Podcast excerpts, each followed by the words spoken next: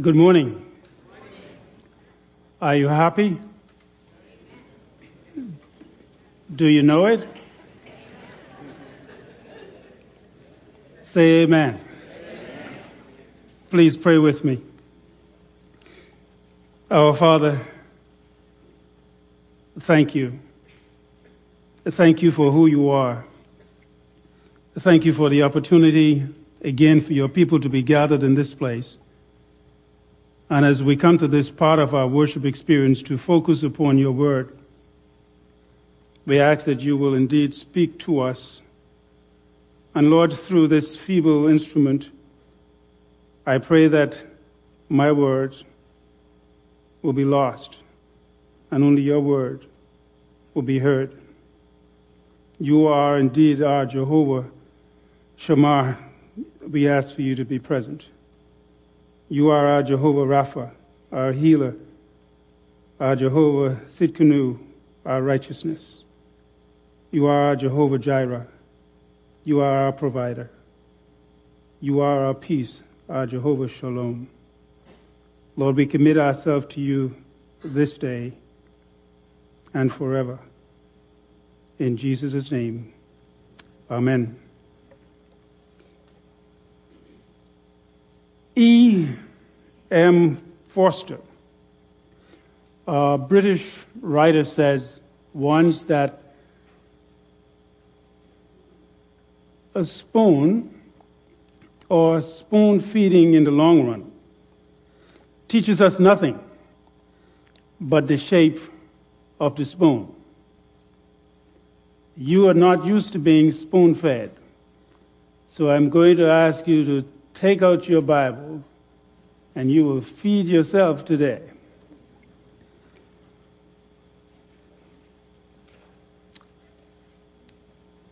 Can you worship what you cannot clearly see? Just the thought of the question stretches us to try to do so. We describe the greatness of God in our praises, and we give gratitude for the good things He has done, all the while knowing very much so that we are missing the mark. Whatever we can conceive of when we think of God and going is going to fall far short, woefully short of who He really is. The biggest the greatest, the most awesome being we can imagine, is an insufficient image of who God really is. And so, if our minds can come up with it, it simply won't measure up. And that's why I believe in Isaiah when he saw the Lord, he said, Woe is me, for I am undone and I I'm a man of unclean lips, and I dwell among a people of unclean lips. And then Ezekiel said, when he saw the Lord, he fell flat on his face. John in Revelation, when he saw the glory of the Lord, he fell down as if he was a dead man. Perhaps that's why we are going, or are so prone as a people or as humanity to adultery or idolatry. We like to worship things we can see. Our adoration seems to beg for, give me the specifics.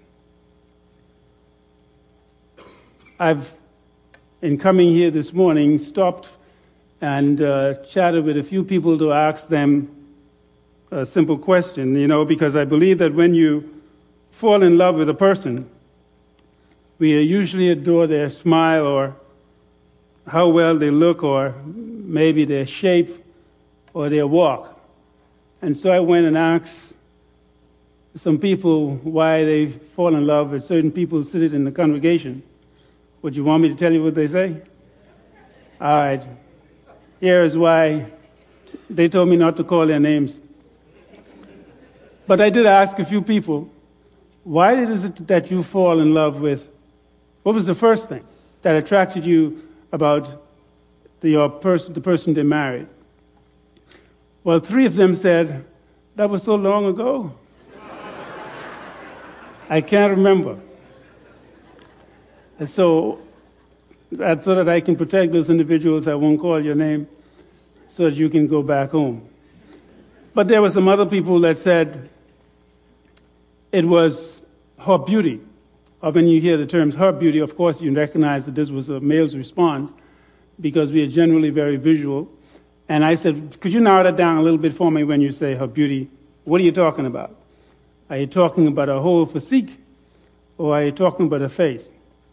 They said a face. All right? That's where it started. And I was curious and I asked quite a number of the other men on my trip from the auditorium here, or which auditorium to the sanctuary, and I got a similar response from most of the males her, her beauty. There was one who was trying to spiritualize the problem for me, or the question for me, you know, in terms of talking about how godly she was. I said, How do you know she was godly? I said, Look across the congregation. Who do you see here look godly? You know. But it was really the attractiveness, they said, of the individual. We wanted to be, they wanted the specifics. I did ask, one of the ladies said, you know, it was how handsome he was. As a matter of fact, the older he's gotten, he's become even more handsome. You know, I would have told you who that is, but um, Sister Sylvia would get me, cause me to get in trouble. um, but we want to know the specifics, and that works for us when we're talking human to human. But what do you do when you talk about God? What do you do when you say you fall in love with God? What do you have to hang your thoughts on. Unlike one of the person I spoke with this morning, I said, But tell me, what else did you do? They said they wrote letters. I said, But before you can write a letter, what is it about this person that even qualified to, to take your time to write a letter? Before you get to the writing letter stage, this person said, Well, that's, that's a long time ago. And I didn't have much time because I was coming here. So I said, Don't have the time. I got to move on. But they said, well, it's how they fitted in when they came to visit the family. And they just blended in so, so well. The family loved them. I said, but before they got the invitation, because I'm of the assumption and the belief that you don't invite everybody to come and visit your family after they ask you, what's your name? You know. We wanted the specifics. And so the challenge for us is, what do we do when we say that we have fallen in love with God? The Bible tells us that his ways are mysterious, that they are not like ours, and his thoughts are higher than our thoughts. Clouds of thick darkness surround him. That's why God sent us Jesus Christ.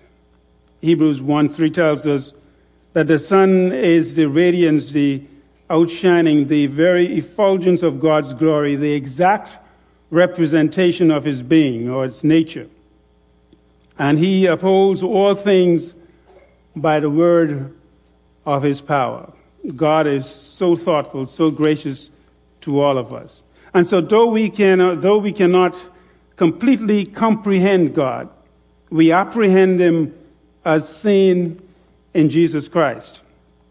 The question someone might ask is what if God was one of us? I have good news for you. He was in Jesus Christ. And He is. I want to read with you, and that's where you need to take your spoon from Psalm chapter 86. And I will be intentional and methodical and read the entire chapter. Psalm 96. And Psalm 96, and just in case some people will accuse me of something, Psalm 96 is my introduction. Then I'm going to share with you briefly from Psalm 97.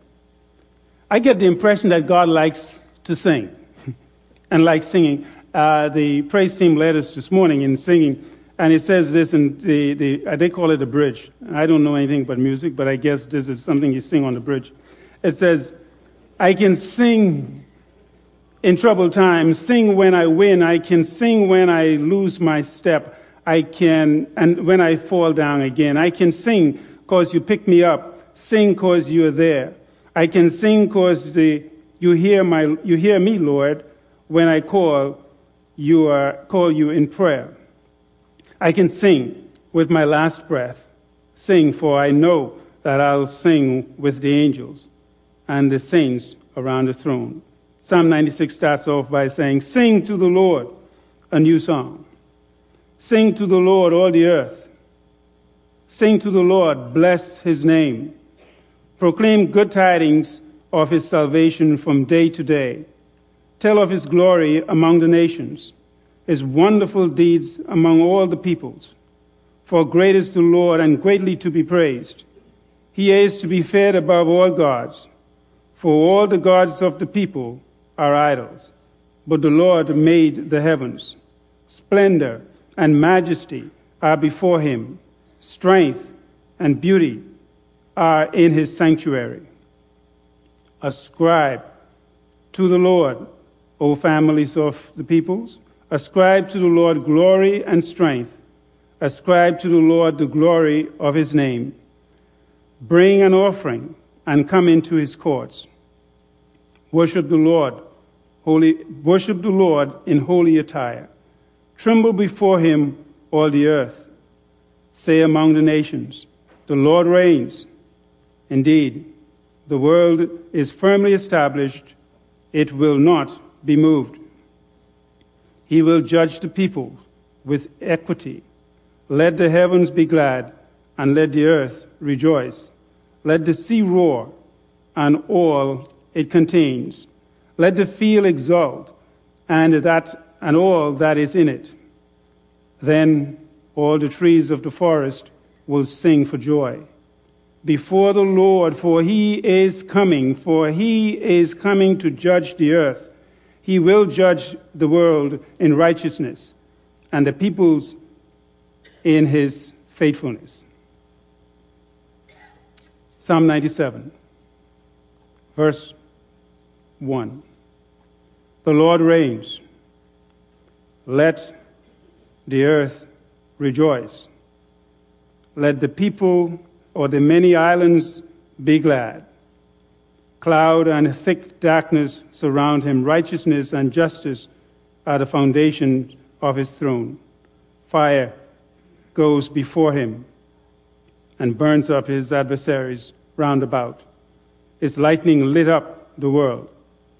The earth saw and trembled. The mountains melt, melted like wax at the presence of the Lord and the presence of the Lord of the whole earth. The heavens declare his righteousness, and all the people have seen his glory. Let all those be ashamed who serve graven images, who boast themselves of idol. Worship him, all you gods. Zion heard this and was glad, and the daughters of Judah have rejoiced because of thy judgment, O Lord. For thou art the Lord most high over all the earth. Thou art exalted far above all gods. Hate evil, you who love the Lord, who preserve the souls of his godly ones. He declares or delivers them from the hand of the wicked. Light is sown like seed for the righteous, and gladness for the upright in heart.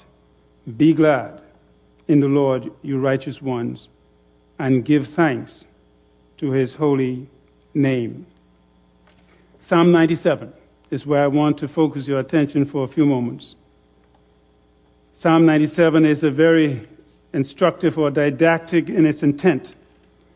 The author is tediously precise in the words he chose to employ as he speaks to the epiphany or the manifestation of Jesus Christ. And sometimes we have a custom of driving through an area, and sometimes we are not very observant of maybe what's taking place. It may be a path that we travel frequently, and so maybe a structure would have been built or erected, and maybe after a while we say, When did that come there? When did they change the color of that particular building? because we were not very observant. We were in the routine of just driving by, going through our regular routine. Sometimes that's the way we approach when we read Scripture. We take a psalm a day to keep the doctor away. But we're not really reading to get in depth and to find out what is being said by God in His Word. I think Psalm 96, 97, 96 and 97 is one of those Psalms that we can easily just drive by. Now, when we say drive by these days, that creates a little, you tend to duck, you know, but I don't want us to drive by this Psalm this morning. And I want to focus intentionally and deliberately on the words chosen. So grab your spiritual spoons and let's dig in. It says in these first three words, the Lord reigneth. The Lord reigneth. He has a very simple proposition, which is self evident. It's a maxim, it's a truism, it's an axiom. It is true, and it requires no proof. The Lord reigneth. Jehovah reigneth. Jehovah is infinite and eternal, is possessed and ultimately and has ultimate power and unerring wisdom. He is the maker, and so he must therefore be the governor, if you please, of all things. His authority is absolute, and his government, therefore, is universal. In all places and on all occasions and in all times, Jehovah reigns. Isn't that good news? So, despite what you hear from day to day, what you might experience from day to day, from moment to moment, it is comforting to know that Jehovah, our God, our Lord, reigns all the time. The Lord reigneth. Those of us, I stopped, by the way, in the auditorium. I did ask some other people in the auditorium on my way out who is the Governor General of the Commonwealth of the Bahamas? This was a congregation of male um, preteens around the table eating cookies and drinking juice. And I just asked, Can I ask a question, guys? They nod in approval.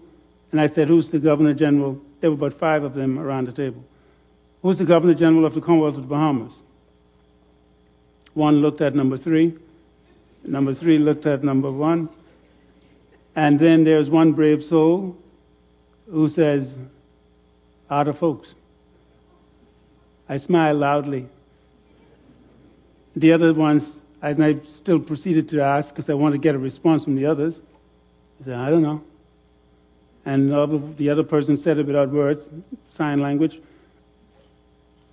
Was that? And so I got it. But I thought, Shouldn't those who are governed know the governor? The governed should know their governor. Don't you agree? Now, if I'd asked some of the adults, um, who's the governor general of the Commonwealth of the Bahamas, some I might have been surprised. Because some time ago, remember on one of our local television stations, some people went, to these reporters, went and asked the, went to a particular school in one case, and school had just been dismissed, and they were asked the students who were in junior high, senior high students, who is the minister of education? And we heard everything from hibiscus. well, well, we heard a variety of wrong answers, let's put it mildly, you know. And of course, we'd say, why did they put that on TV? You know, they sh- should do that. Other people are listening and watching. Some people just don't know. The Lord reigneth. Who is this Lord? I believe this psalm is talking about Jesus Christ. The Lord reigneth. If we understand who Jesus Christ is, those terms I referred to when it says the Lord reigneth, this is the infinite one, the eternal one with all power, all wisdom. He is the maker of everything, and his power and wisdom is absolute and he calls you his children. Isn't that good news? And yet, some of you still worry. What is it that makes you, that instead of creating a sense of happiness and contentment, but some people say, I don't feel good. And I like to ask, is this uh, spiritual or is this chemical? Because sometimes it's maybe because of what you ate that caused you not to feel good. Why is it that you are depressed? Is it because of some chemical imbalance? Or have you thought about this person who we call our God, the one who reigns? He is still sovereign. He still reigns. Jehovah reigns. When I pause and think about that, all of the other mundane things of life tends to just dissipate because I understand that He is still in control. Listen to the next phrase Let the earth rejoice, let the multitude of the isles be glad. The earth, let the earth rejoice. Let the multitude of the isles be glad. The earth, with its terraqueous globe, especially, let me say, the isles here in the Bahamas, 700 islands, the vast continents over every part of which God's dominion extends. All this government springs from His holiness, His righteousness, and His kindliness or benignity, and is exercised in what we call providence. Providence of God. Pro, pro meanings for or before, and videns is really from video meaning to see like Cicero says, providence is that which anything future is seen before it takes place. End of quote. All of that that is general are composed of the particular or specifics. And by the specific providence of God, the general providence is formed. In other words, the small things we get, we talk about the big things sometimes, but the big thing is really made up of the small things. And so God is concerned about you, the specific, the one individual, and God understands your makeup. God notices the fall of a sparrow. That's some, for most of us, that's insignificant unless you are a bird watcher. But God is concerned about that. But God, don't you have more important things to be concerned about? Watch the sparrow, he tells me. He's aware of that, notes it, and he bottles the tears of those that mourn. So God is concerned about everything that caused you and I to come to tears? Why, in the midst of all of the big problems in the world that we know are usually resolved and solved in the barbershop and beauty salons? Because you hear the answers or solutions to all of the society's problems. But God is not also concerned about the hair on your head, but those who Craig knows um, may not apply. But God is concerned about the little things. So when we say God con- is concerned about all of us, sometimes we do not understand. That's just general. But He's concerned about everything that is happening to you. If He's concerned about how much hair you have on your head, God, don't you have something more? Isn't there something more important? But that's to tell you how specific God is. There's nothing that misses or escapes his eyes. Now, as God is infinite and wise and good and governs the world in wisdom and goodness, the earth may well rejoice, and the multitude of the isles be glad. Again, the Lord reigneth. Let the earth rejoice. Because God reigns, that is the cause and the source of your joy, why you can truly rejoice. Listen to the next phrase it says. This is in verse 2 of chapter 97. It says, Clouds and darkness are around about him. Why? I believe because God is infinite, he acts, excuse me, he acts from his own inscrutable counsel. And therefore, the reasons of his government cannot be comprehended by our mere feeble, limited powers of man. There must therefore be some cloud of darkness and some impenetrable obscurity around about him. And we can no more comprehend him any more than we can comprehend the eternity of the past before time began. I sometimes wonder about that. But I quickly jerk myself back into reality. Otherwise, you'll visit me at the Pink Porch out east in Fox Hill. Because how do you really truly comprehend, how can this finite being comprehend, totally comprehend what is infinite? What was it like before time? We who are creatures of time, what was it like before time began? Let's assume time began in Genesis chapter 1 when it says, In the beginning, God. And let's say time began. Now, before the beginning began, God was. And what was it like before that? Before God says, In the beginning, God. Could you try to visualize what that is like? It, it's, if I smell smoke, somebody's mind is being blown. All right? But that's just time there. But if you go beyond that, you say, well, what about eternity future?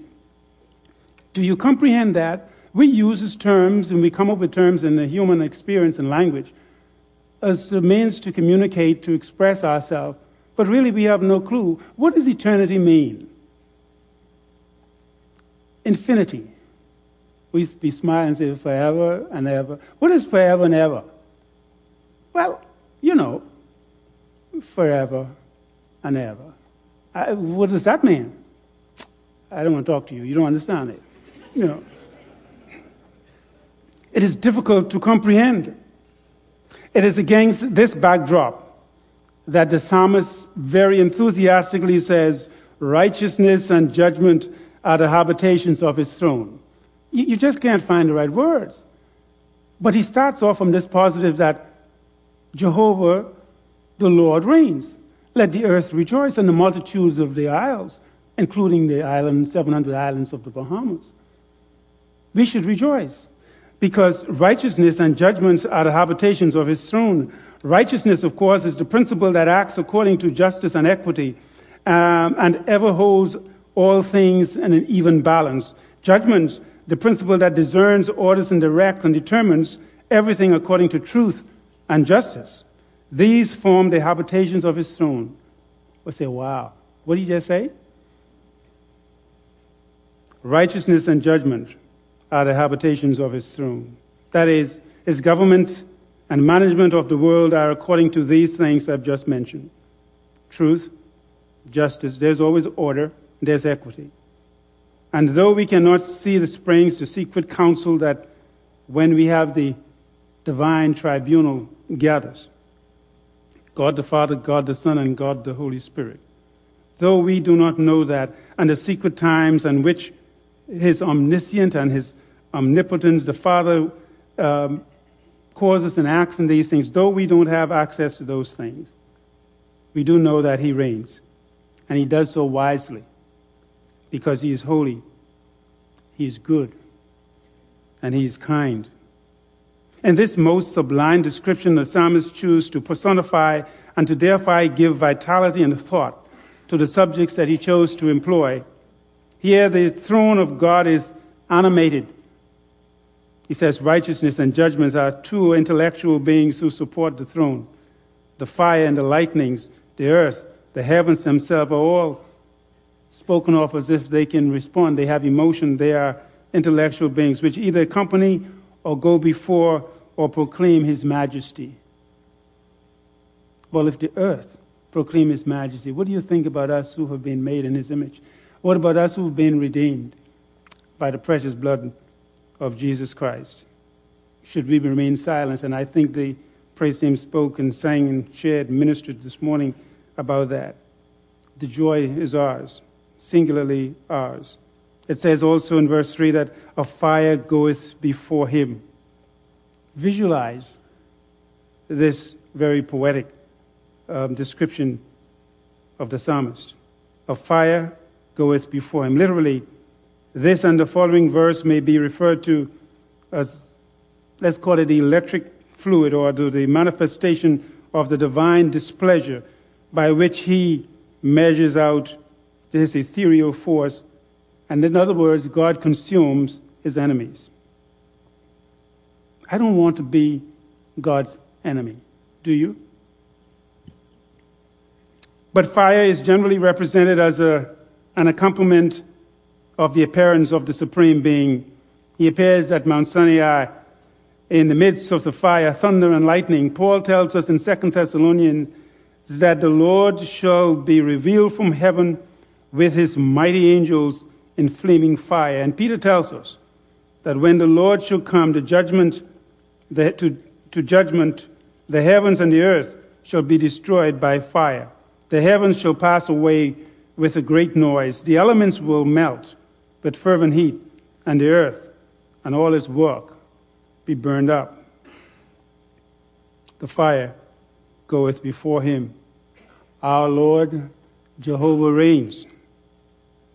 It says that this fire burneth up his enemies round about. The fire is his holy pioneer, which destroys all the hindrance in his way and makes his path plain, unobtrusive. Again, I don't want to be his enemy when he comes. Do you? I think those persons who are seated here today, here's another opportunity. If you do not know Jesus Christ as your personal Savior, here is an excellent opportunity. You know, I prefer to be behind his, his coming with him in train as opposed to before him when he comes in judgment. It says, His lightning lighted in verse 4 enlightens the world. This is a majestic, I believe, description of the coming of the Lord to confound his enemies and to help or to assist or to succor his followers, those who are his children. The earth saw. The earth saw. Now, whether you take that literally to say this, the physical earth saw, or whether it talks about the inhabitants of the earth saw and tremble, the earth is represented as a sentient or emotional being. It saw the terrible majesty of God and trembled in terror, fearing it should be destroyed on the account of the wickedness of its inhabitant. Isn't that amazing? Just a thought of it. That the earth recognized its majesty, its coming majesty and all power, and the earth itself trembled. And those of us who are on the earth who do not know God we are standing up there arrogantly pointing our bony finger in the face of an all consuming God. says, wow, the audacity that we have as human and the capacity to rebel. The earth saw and tremble. The hills melt like wax. Imagine that. The hills melt like wax before him. I take it literally, visual minded. Imagine this scene moving. Well, we don't have no hills except any hills, Ochre Hill, yeah, maybe. You know, any other hills we get. You know, but imagine places or lands where there are these mountains and hills, and just the presence of God, these tend to almost liquefy. You say, wow, that's, that's some power. Wow.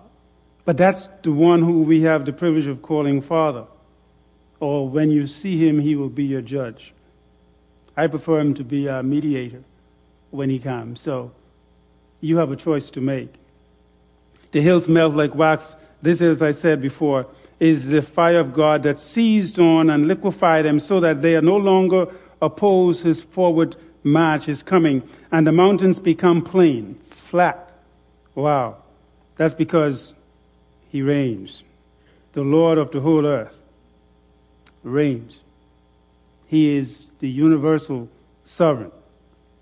The heavens declare, even the heavens declares his righteousness. They also, in this poetic description, became intelligent beings and proclaimed the majesty and mercy of the Most High. Metaphorically speaking, they may be said to declare his glory, their magnitude, number, revelation, their order, and influence and the harmony proclaimed a wondrous skill, matchless wisdom, and unlimited power of the sovereign of the universe. That's our God. Our God reigns. And all the people talk about the earth, we talk about the heaven, but it says, and all the people see his glory. And so listen to that. I, I think back about another reference in Scripture that every knee will bow and every tongue will confess that Jesus Christ is Lord. Wouldn't you want to do that before that time? All the people see his glory. Excuse me. Whatsoever God has made proclaims his eternal power and Godhead. And who, from thinking about this awesome and contemplating this awesome majesty and his work and the work of his hand, how and who will dare to be ignorant enough to oppose him? Verse 7 says, Confounded be all they, King James language. They shall be confounded that boast themselves in idols. Oh, I have my God. You have your God. You know, your God, my God. Confounded. Confounded really means to move like a madman. You ever saw a madman? Or a woman? To be, you know, no prejudice to move like a madman, to be confounded, referring to violent gestures practiced particularly for those who are idolatrous in rituals and worshippers, those who take a mad and painful pleasure in ridiculous and unprofitable ceremonies of religion, those who ultimately reject the true God. When you see him coming in all of his power and all of his glory, you will be confounded. You will act, you will look like you're mad because of the contortions and the screaming and how you move. But that don't have to be your plight. Because if he is your God, your Lord, you know he reigns. The next verse tells you, worship him. Worship him, the next part of verse 7. Who will dare to dispute his authority? Who will dare to dispute his sovereignty over all things, including your own life? And even when we use that term that God is sovereign, I think sometimes we take it for granted. We say, yeah, we give lip service to that or mental assent to the fact that He is sovereign. But the way we govern and uh, live our lives from day to day, God is placed on the back burner the things we do, the things we say, God is not privy to, or at least is not consulted. That's unfortunate. And it is inconsistent with what you say. Verse 8 says, Zion heard and was glad. All of the lands of Israel, of course, long desolated, heard of the judgment which God had shown among the enemies of his people. And the daughters of Judah, we can call them maybe the villages of the land. Zion is the mother, and all of the villages as her daughters rejoice in the deliverance of God's people. And again, it talks again about the power of God, but to make sure that those who belong to Him will be secure. Because in verse 9 he says, For thou art high, thou art infinitely exalted above men and angels. Ye, verse 10 says, Ye that love the Lord, hate evil, because it is inconsistent to love God or to say that you love Him and then to live contrary to that. So you are to love the Lord, you are to hate evil. He preserveth the souls of his saints. Their souls' lives are precious in his sight. He preserves them, keeps them by his power and influence from every evil and from every enemy. And so when you go through the valley, and it is going through. Whatever it is, wherever you are, this too shall pass. And I'm comforted by the words of John that says that he will never leave you. Isn't that good? Or forsake you. I know at times he might appear to be silent. He doesn't tell us everything that he's doing. I was talking in my Sunday school class. He doesn't send you necessarily an email or he doesn't hit you up on Facebook. But he still is sovereign. Our God still reigns. And the small matters, as well as in the big matters of life. Light and gladness are sown. Every grace of God is a seed which he intends should produce 30 fold, 60 fold, 1,000 fold in the hearts of his genuine believers. We do not so much require more grace from God as maybe the cultivation of the grace that He's already given to us. But we always, it's easy to ask, God, Lord, give me more grace. And the grace that we have already received, we have not used it. Maybe we should use what we have first, that He's been so extravagantly generous towards us with. And then verse 12 Rejoice. I wish you knew how to rejoice, or do you? Rejoice in the Lord, ye righteous. It is your privilege to rejoice. It is your privilege to truly be happy in the Lord. Exalt in him through whom you have received the atonement. Rejoice, but let it be to the Lord. All other joy is the myth of the fool. It is a luminous blaze for a moment and leaves nothing but smoke and ashes behind. And so when you think of the fact in the opening of this psalm that our Lord reigns, when you really think about it, at the remembrance of his holiness, because he said, Be ye holy, for I am holy, and in holiness alone you can find true happiness. True happiness. I believe that beneath every objection, every unhappiness, well, let me say this first. Let's deal with the rejection. There are those you will have encountered already, and I'm sure, and I'm hoping up to this point there are no one seated here and there might be, present who have rejected God because I again extend to you an invitation on behalf of the one who is your Redeemer to place faith in Jesus Christ alone for the redemption of your sins and have a personal relationship with Jesus Christ. That is my desire. So that you, when you see him, coming as he is promised to come, you will, that will be a cause for rejoicing, as opposed to those who will be not only ashamed, but will be condemned. But beneath the source of all of those who reject this one who reigns is the fact that they do not, it's a matter of authority. They do not want anybody to tell them how they should live their lives. You have heard, human to human, People say this, use that phrase often. This is my life. I will live it as I please. This is my life. It's interesting when people throw out these phrases, and maybe I pay too much attention to it. But the question is, well, that's yours? Where you got that from? You know, is that your life? Where did you get your life from? And they usually have to refer to somebody else, and you can keep going, but ultimately, we know that your very life is a gift from God. And so what he asks from you is not asking something that is extraneous. He just asks, I want to share, he wants to share his life with us.